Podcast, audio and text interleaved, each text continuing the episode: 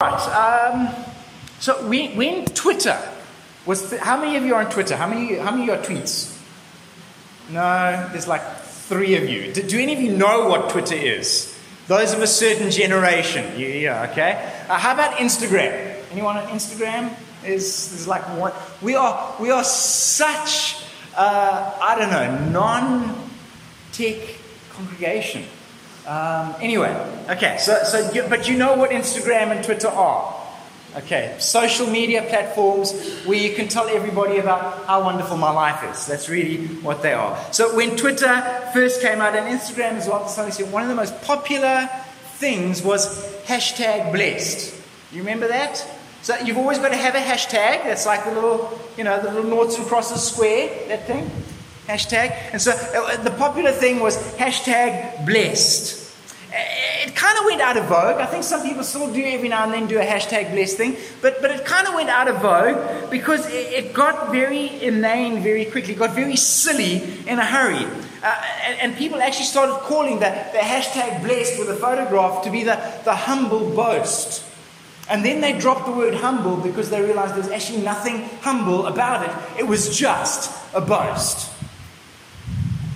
So someone would post a photograph of them frolicking in the Caribbean with hashtag blessed, or a big diamond ring photograph, hashtag blessed, um, or a, a, a photograph of an invitation to some exclusive party and go hashtag blessed. And what it actually should have been would be hashtag rich or, or hashtag spoilt, or hashtag I've got better friends and better connections than you. That's really what the whole thing was about. When I was looking for stuff this week, I came across one uh, with, with, with a, a, hashtag blessed, where it was a photo, a mom had taken a photo of her baby. The baby was about a year old, and the baby was in a designer dress. And the, the caption was, It finally fits, hashtag blessed. And I'm like, what? So she's had this dress for six months and has stuck the baby in the dress every day for six months and it hasn't fit, but today it fits. Hashtag blessed. What's blessed about that? So it ended up being this hashtag tell the world all the really wonderful things that money and capitalism and wealth has brought me, all the wonderful things that my connections and friends have enabled me to have and people stopped using it because it just they they just got called out on it all the time for just being silly. We still kind of talk about it though. I mean, we sang a whole bunch of songs today about blessed and blessing and bless the Lord and whatever. And I, and I thought, I think we still want, we still like the idea of blessing and being blessed. We want to be blessed, right? I've just got through Christmas, New Year, and I'm sure there have been, there have been a couple of blessed New Years that have gone around or Blessed Christmas that has gone around. And I, I, think the Blessed Christmas was along the lines of, I hope you got lots of stuff. Um, and often we'll say, you know, oh, I'm blessed because I've got a nice family or I've got good friends. Some of you can't say that. Um, so, so we, but we still end up with this, this idea of I'm blessed because I've got cool stuff. That kind of seems to be the way we think. I'm blessed because of what I've got. And what I've got makes me a blessed person. And that leads us to be thinking that if I don't have, then I must be cursed. I can't be blessed. If I've got a lousy family, I, am not blessed. If, if, if I don't have a nice car, I'm not blessed. If my health is, isn't doing so great, I'm not blessed anymore. And, and when we bring that into the church, it gets very mixed up and very messed up because people start saying, well, God blesses me if I've got stuff. And if I don't have stuff, I'm not sure if I'm blessed anymore. And so, thank goodness for the song we sang, Blessed be the name of the Lord, where, where, where we're able to say with Job, though I walk through the desert, I can still say, Blessed be the name of the Lord. I'm still blessed. But we struggle with that a bit because the idea of us struggling in life and being blessed just doesn't seem to match. It doesn't seem to go with our world we live in. So here's what we're doing this term. I'm doing a retro thing, hashtag blessed. That's the, that's the sermon theme. You can kind of vaguely see it there. For the next couple of months, hashtag blessed. What, uh, the whole thing is what is blessing really about? What do you have to do to be blessed? What does the blessed life look like? And no, we're not doing Matthew 5, the Beatitudes. We're not going there. What we're going to do is we're going to go to the Psalms. We're going to have a look at a bunch of the Psalms that speak about the blessing of the Lord and being blessed by Him. And we're going to see that the Psalms give us an outline of what the blessed life looks like. And then we'll find that when the Psalms do the hashtag thing, the hashtag blessed, they don't do an Instagram picture of your latest acquisition or front row seats at the stadium or a photograph of you at the shopping till saying, no queues, hashtag blessed. The Psalms don't do that because they don't equate blessing with that kind of inane stuff. And so I figured being the beginning of a new year, I thought it would be appropriate for us to do the blessed life and to start well. And we're going to start this morning with the first psalm, Psalm 1, which I think some of you can probably quote. Um, so if you've got a Bible, you want to turn there. Um, but just a reminder that the Psalms, uh, the, that's the songbook of the Bible. We should probably sing this this morning. That's what we should be doing. And this first psalm kind of sets a tone for the rest of the book of Psalms it sets out this important theme of what is the blessed life? What does the blessed life look like? And, well, let's read. Blessed is the man who does not walk in the counsel of the wicked, or stand in the way of sinners, or sit in the seat of mockers. But his delight is in the law of the Lord and on his law he meditates day and night. He is like a tree planted by streams of water, which yields its fruit in season, and whose leaf does not wither. Whatever he does prospers. Not so the wicked, they are like chaff that the wind blows away. Therefore, the wicked will not stand in the judgment, nor sinners in the assembly of the righteous. For the Lord watches over the way of the righteous, but the way of the wicked will perish. So before we get lost in that this morning, eh, let's talk about the word blessed for a moment. It's a fairly comprehensive word, and I know that in a, in, a Twitter, Instagram kind of world, it means um, I have my stuff. It tends to correlate to a brief period of happiness in my life as a result of external stimuli. But the Bible has a far deeper and far richer meaning to the word blessed. All the way back in Genesis, you read about Adam and Eve and how God blessed them. And you get the idea that Adam and Eve are not blessed because there's no queues, but that there is a deeper, richer sense to the full existence that they have. And we know as well that it's not long before their blessing turns to curse because they decide to go their own way, walk their own route, do their own thing. And then what you, what you end up with throughout the Bible are these two ideas, these two concepts of blessing and curse right through the scriptures. Everywhere you go, you see these two things. God holds up these two options. In fact, you get to a point where um, God speaks to the nation of Israel as they're about to enter into the promised land, and God says, God's hold, that holds out two options for them blessing or curse. And you get into the New Testament and you start reading the book of Galatians, where Paul talks about the blessing of Abraham or the curse that has been lifted by Jesus. So, this whole thing of blessing and curse. And it, again, the Bible, when it talks about blessing and curse, has nothing to do with nice clothes and designer parties, but it's got everything to do with life lived in God. Now, I kind of implied this in, in, in, some of the stuff that I've read this week. We, we, we, again, we seem to have this idea that if I do the right things, then God must bless me. I've read a couple of preachers and commentators on this passage as well who seem to imply that this, that's what this psalm tells us. That if we stay away from bad people and if we read our Bibles, then God will bless us. And so there is this idea, and I, and I think it's kind of the default state of the human mind and of the religious person, that if I do the right stuff, then God has to reciprocate, right? So if I do enough good stuff for Him, then He must return the favor and He must bless me. And so a lot of people approach this psalm and say that if I do the right stuff, if I stay away from the bad things, then I will attract God's blessing. And so a lot of people approach the psalm and say, This psalm tells us the way to get a blessing. And I don't think that's true. I don't think that's how Christ well, it's not I don't think. I know that that's not how Christianity works. And I'm pretty sure that that's not what the psalm is saying. I don't think the psalm is saying, do this and do this, and then God will bless you. I think it's the very opposite.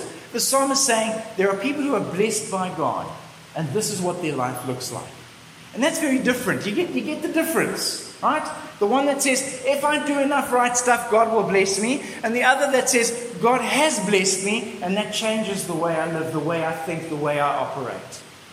And in a religious thinking kind of world, we tend to live in world one. I'll do the right stuff. I'll come to church. I'll give my money to the offering. I'll be nice to taxi drivers. And God, therefore, owes me a good day. Because I've done stuff.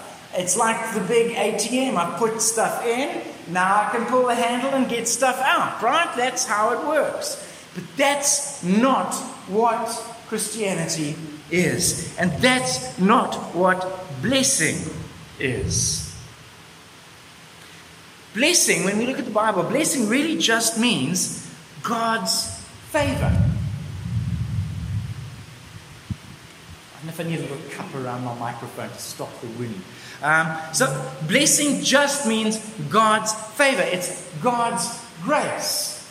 And we know that you can't earn God's grace. We can't earn favor.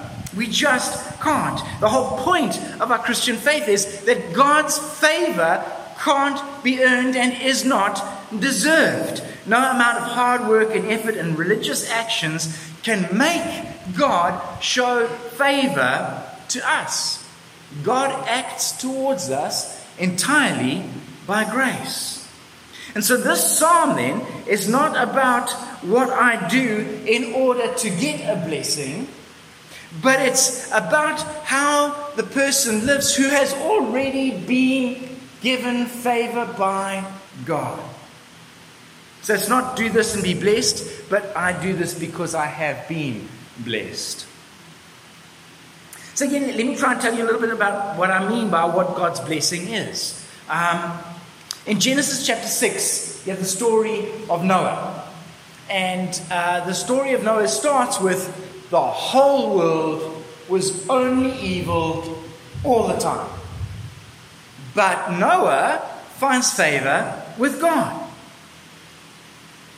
And what that often gets turned into in kids' Bibles, and to be honest, in our brains, is something like this The whole world was bad, except Noah. Noah was good. And because Noah was good, God rescued him.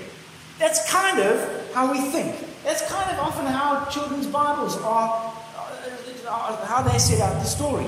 That's not the story of Noah. The story of Noah that God sets out for us in Genesis 6 is this the whole world, including Noah, was bad all the time. And God, in mercy and grace, shows favor to Noah. Why? Because Noah is good? No.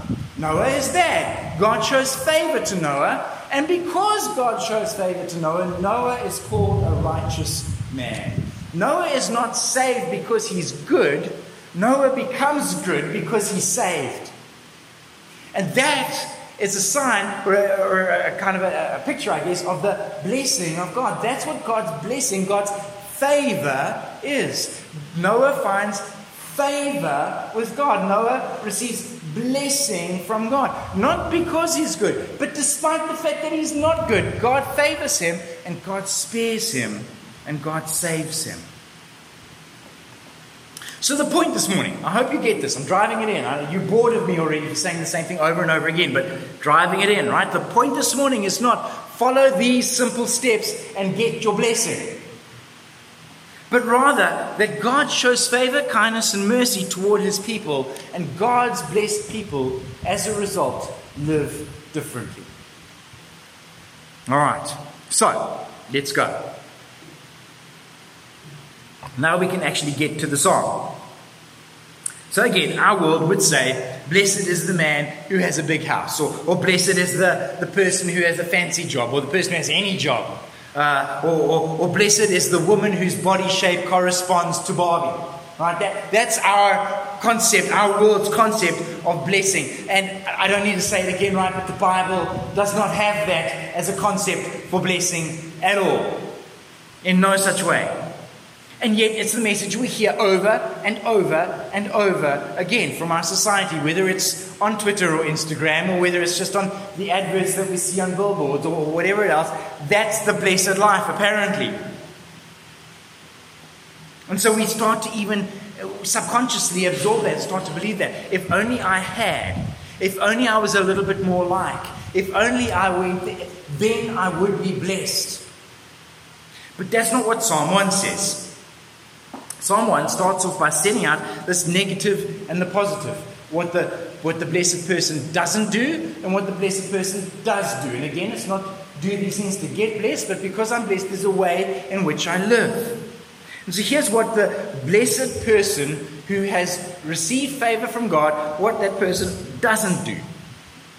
And we know the psalmist says that they don't walk, stand, or sit with the wicked, with the sinners, or with the mockers. And there is a downward progression in that, I think, that we can see. I'm not going to over elaborate and get lost in stuff, but I think there's a pretty clear downward progression to this. It goes from we're walking along the way to now we've stopped to stand around and chat to actually, I'm so comfortable here, I'm just going to have a seat and I'm going to stay here for as long as possible. And so there's that, there's that progression of movement to stationary to settled to I'm, I'm moving in the same direction as you, to I'm standing alongside you, to I'm now in the midst, I'm, I'm right in with you guys. And, and, and the psalmist says that the blessed person, the one who has found favor with God, does not follow that downward progression into a lifestyle of sin. That's all he's saying.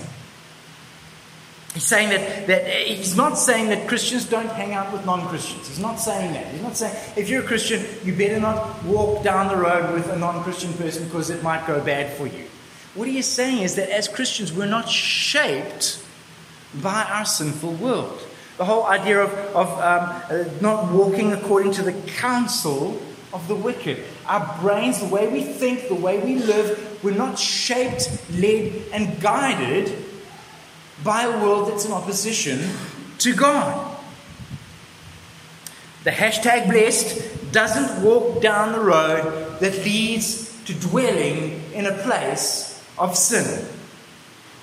Someone clever suggested this to me this week. I quite like it. He said, um, if the hashtag blessed don't walk according to the counsel of the wicked, how do they walk? Where do they walk?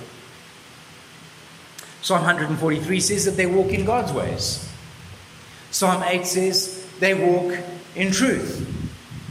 Ephesians 4 says they walk in a manner worthy of the calling of the Lord. Galatians 5, and this is an important one, Galatians 5 says they walk in the Spirit, are led by the Spirit. Second John says they walk in love. And so there's these two options here of, of those who walk in the counsel of the wicked and those who walk in the Spirit, who walk in truth and love. And the psalm says, the hashtag blessed, walk in this direction, walk along that path. Instead of taking counsel and instruction from the wicked world and being shaped by that, we are shaped by the Spirit of God, by love and by truth. Where do they stand? If we don't stand with sinners, where do we stand? Psalm 33 says, We stand in awe of God. 1 Corinthians 16 says, We stand firm in our faith, unmoved. Philippians chapter 1 says, We stand together in unity. And Ephesians 6 says, We take our stand against the enemy and his evil works. So instead of standing and making our stand with the ungodly, the blessed man stands firm in awe of God in opposition to evil. What about where they sit? To sit means to, to dwell, to abide, to, to settle down. And John 17 says, We abide in him. So, again, the point is not that if you, if you want to be blessed, don't hang out with bad people, but rather that those who have found the favor of God live differently, walk differently, live in a different way. We're shaped by something different. And then there's the positive, there's the, there's the other side of it. It's not just this is what they don't do, but he says, here's what the hashtag blessed do do. They meditate on the law of the Lord. Now, again, a very simple surface reading of that leads you to go, oh, okay, so if you want to be blessed, you better read the Bible. And again, the, the, awful lot of sermons that I read this week by other guys were saying exactly that. If you want to be blessed in 2020, read your Bibles. And if you, if you don't read your Bibles, it's all going to go bad. That's not what the psalm says. All right? there is truth, there is merit in the fact that we should read our Bibles. Reading the Bible is a good thing to do. You should read the Bible. You, you should read the Bible every day. Um, please get a devotional thing to help you. I've got a couple of apps on my phone that I use. There's a Charles Spurgeon's Daily Readings. They're wonderful. You just push a button on your phone and it pops up. It's there. Um, there's Bible, what's it, the, the U Bible. Got a whole bunch of apps. There's, there's there will be next week a table with books that you can use. Read the Bible, but don't get lost in this idea that if I read the Bible, I will be blessed. But rather, it's that blessed people read the Bible. But even that is not quite entirely accurate. It's not just blessed people read the Bible.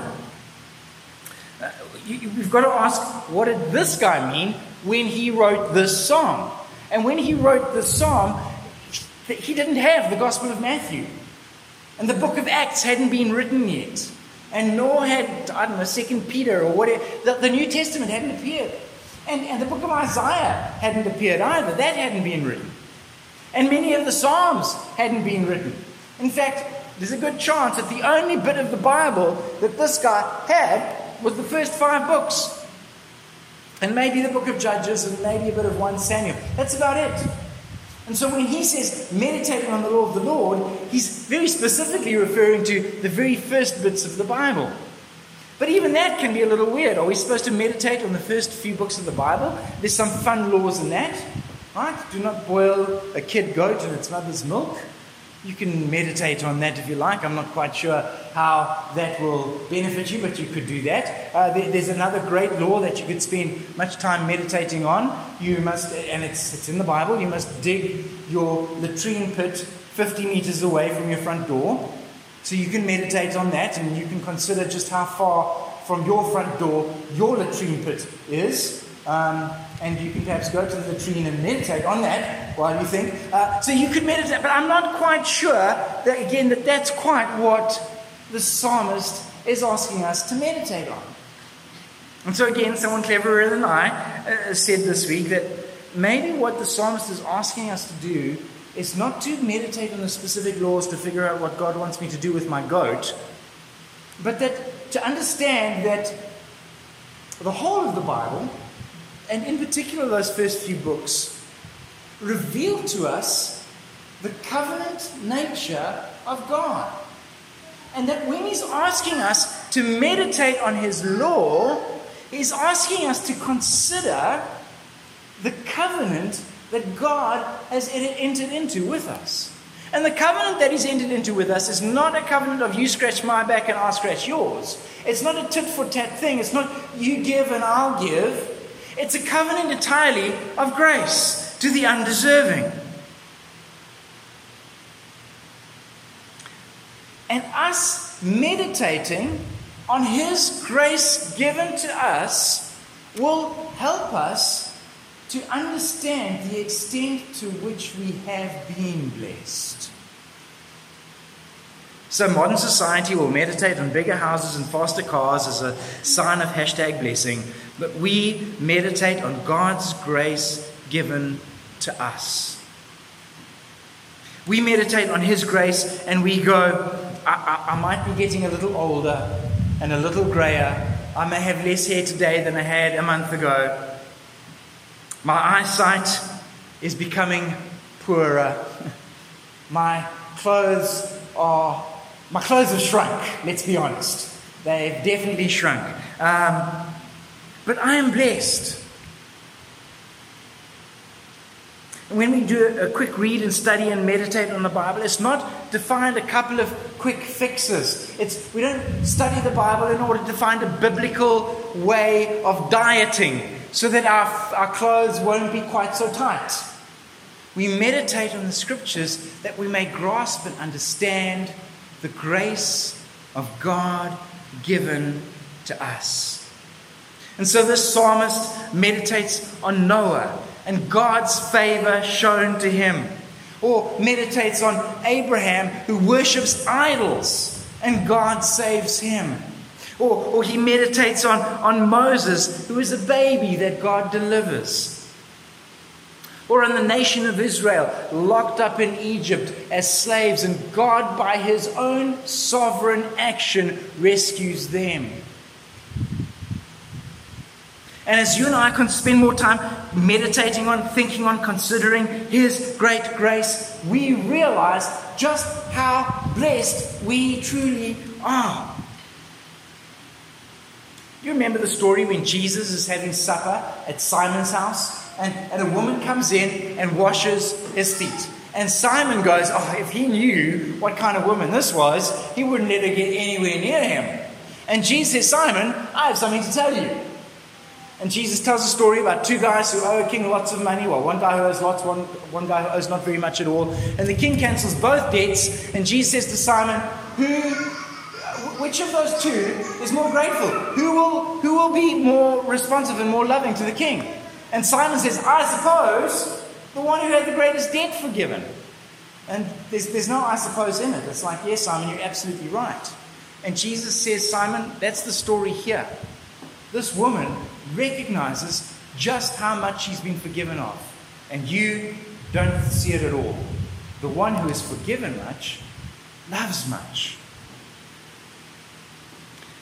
In other words, as you realize how great your need was, and how great your salvation is, you begin to see just how truly blessed you are. And then it's got nothing to do with the clothes you wear and the car you drive and the house you live in. You're blessed not because you have great abs. You're blessed because of the favor of God given to you. And so we meditate on the scriptures and, and, and, on what the scriptures point to. And they don't point us to thinking that we must be brave like David and God will bless us, but that we need a Savior who is better than David, who will deliver us from our enemies. And because God has provided such a deliverer, we are blessed. And so we're shaped by God's grace. It's what meditating does. It recenters us. You don't need to go and do yoga on the beach and go om to find that. We meditate on His grace, and that shapes us and sets us aright. When we think religion and think that if we do all the right things, God, God has to respond in a certain way, that leads us down a dark road to nowhere.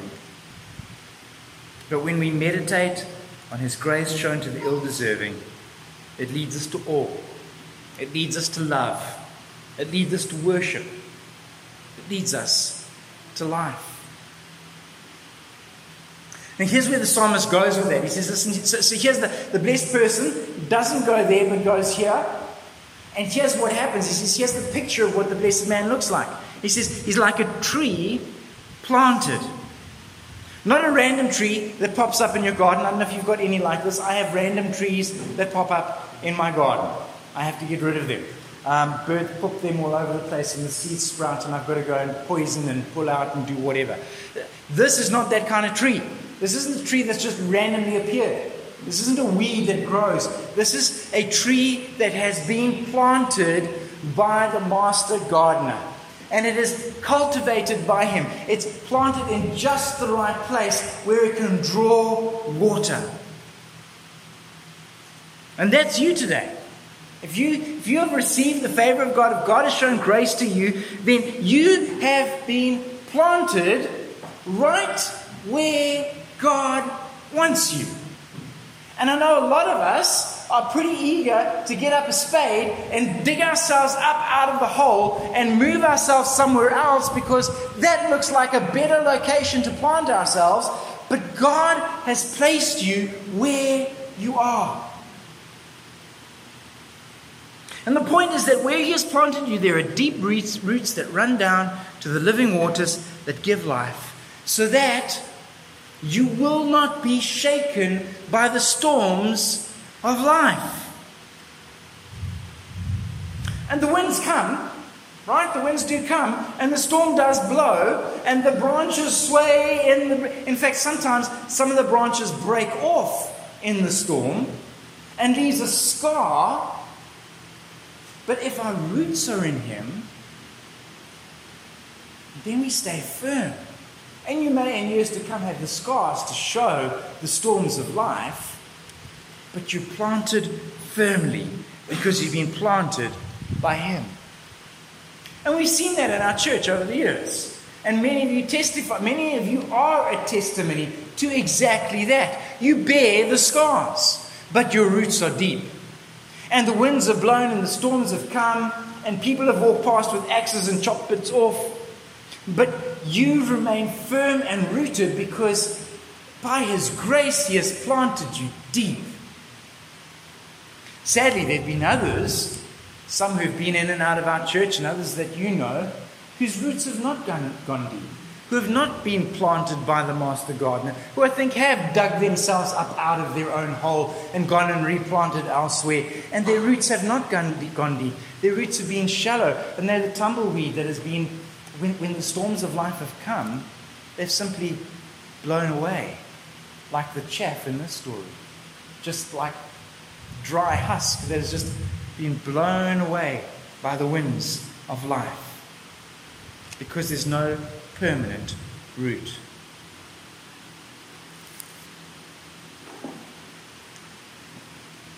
So I've got to ask one last question this morning, and the psalm doesn't answer it. But the, the question is how do we find the blessing of God? How do we get the blessing of God? So this psalm just tells us what the blessing looks like, what, what the blessed person looks like. He's, he's, he or she is rooted and firm and established, is meditating on the, on the covenant of God's grace given to us. That's what it looks like. But where does the blessing come from? How do we get this hashtag blessing? How do I get blessed by God? Is it just some random wait and see what happens? Is it like, no, I've just got to wait and hope for the best? What can I do? Uh, can I earn His grace somehow? Two stories from the Bible that will hopefully help us this morning in thinking this through. The first is, is the story of Jacob. Jacob is coming home. He had to run away from home 20 years earlier, and he ran away because he stole from his brother. He stole the inheritance. And now his brother is mad with him, and his brother has had 20 years to let that anger fester. In the meantime, Jacob has run away, gone to a different land. He's dug himself up and gone and rerouted somewhere else. And Jacob has lived a hashtag blessed life, right? He's got everything. He's become incredibly wealthy. He's got at least one beautiful wife. He has two of them. Uh, Rachel, we're told, is beautiful. Leah, we're told, one translation of the Bible says that Leah was hard on the eyes. So maybe, I don't know where that goes with Leah, but he's at least got Rachel. She's gorgeous. He's got 12 sons and a bunch of daughters as well. Back in those days, that would very definitely equate to blessed. Some of you are thinking that sounds like curse. Back then, that was a sign of God's rich blessing. So he's wealthy, he's got a big, happy family, He's a patriarch. He's got the inheritance from his father. He inherits, the promises. He is living the hashtag, hashtag blessed life. He's, he's tweeting and twittering and stirring everything. Uh, check it, my gorgeous wife, hashtag blessed. Okay? That's, that's what it's all about for him. And now, now it's time to go home, and he's not so sure of what waits him on the other side and he sends gifts to his brother to try and sweeten the deal. He sends his family on ahead of him, thinking, My brother won't attack my wife, right? Especially when he sees how gorgeous Rachel is. So he sends the family across and all the kids across, and he, he gets to the river. And he's got to cross the river. And that night, before crossing the river, Jacob is alone. And it's kind of like for the first time in his life that he is completely by himself and, and there's nothing that he can do to negotiate a deal because that's what Jacob's been. He's the negotiator. And that night at the river's edge, a man appears and Jacob wrestles with the man. And he doesn't realize it, but we're told that Jacob is wrestling with God. And there's no deal that can be made, there's no deceit that Jacob can, can enter into. Jacob is wrestling with God.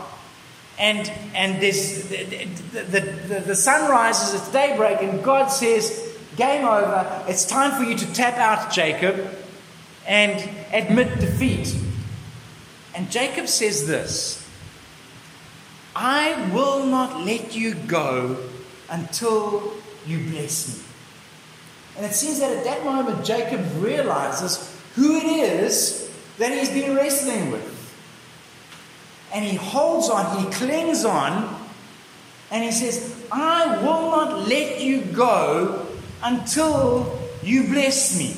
God puts his uh, Jacob's hip joint out, out of uh, dislocates his hip, right? And Jacob still hangs on and says, I will not let you go until you bless me. And he's not asking God for more kids and more sheep and more goats and a bigger tent. He's asking for the favor, for the grace, for the mercy of God. And he says, I will not let you go until you bless me. And we're such an instant generation we go, oh God, bless me. Hasn't happened. Ah, okay, I'll try something else. And Jacob wrestles through the night and says, I will not let you go. Jesus is walking through the town of Jericho. And as he enters the town, there are two blind men on the side of the road. And they shout out, Son of David, have mercy on us. And the crowd say, Shut up! You're making a noise. You're disturbing us. The disciples go to the blind guys and say, You're disturbing Jesus. He doesn't have time for you. And Jesus walks through the town, and the blind, with, with the crowd following him, and the blind guys staggering and stumbling along behind, shouting out all the louder, Son of David, have mercy on us.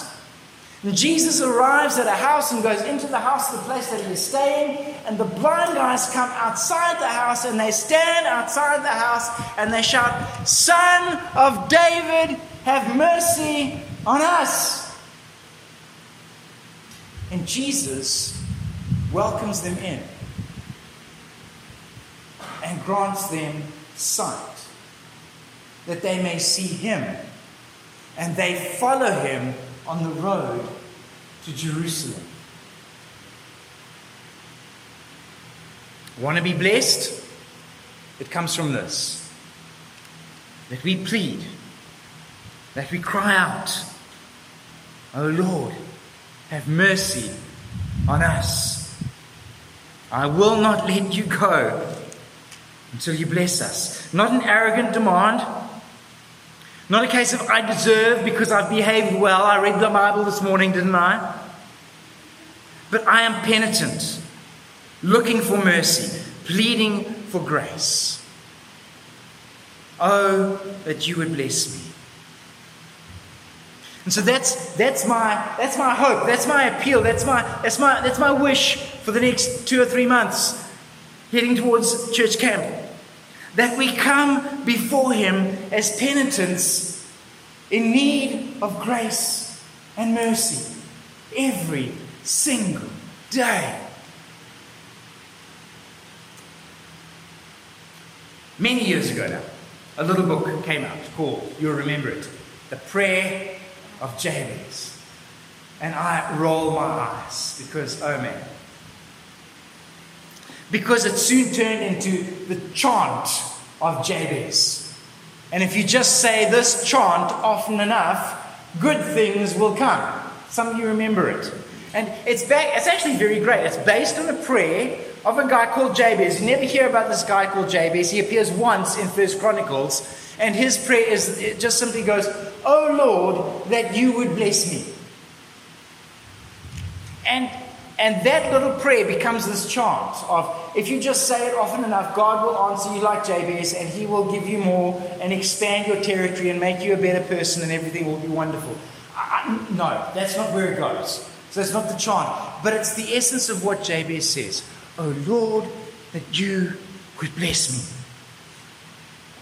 And that needs to be our prayer. Not our chant that we deserve, and if we say it often enough, it'll come true. But that needs to be our prayer. Oh Lord, that you would bless me. Oh, that we would know once again your grace, your mercy, your favor, that we may walk in your ways, led by your Spirit, standing firm in our faith, abiding in Him, planted by that stream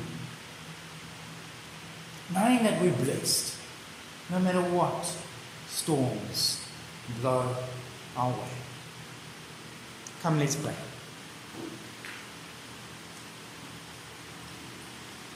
Oh Lord, that you would bless us.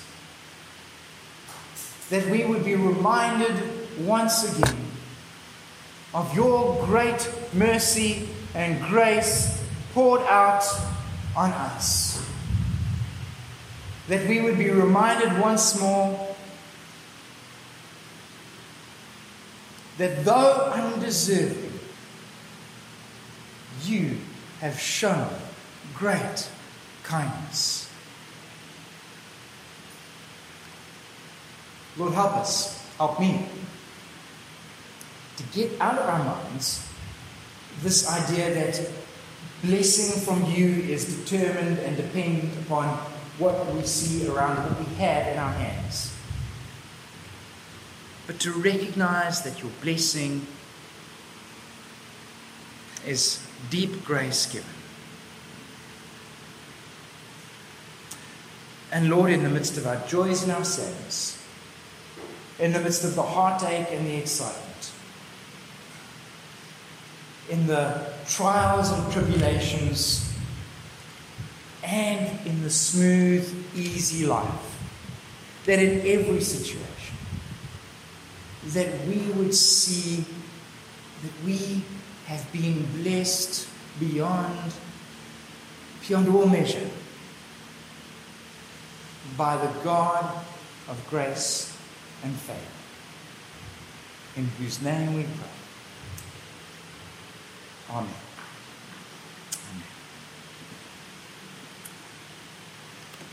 And now, join us for a cup of nice, warm cup of coffee and be blessed as you drink.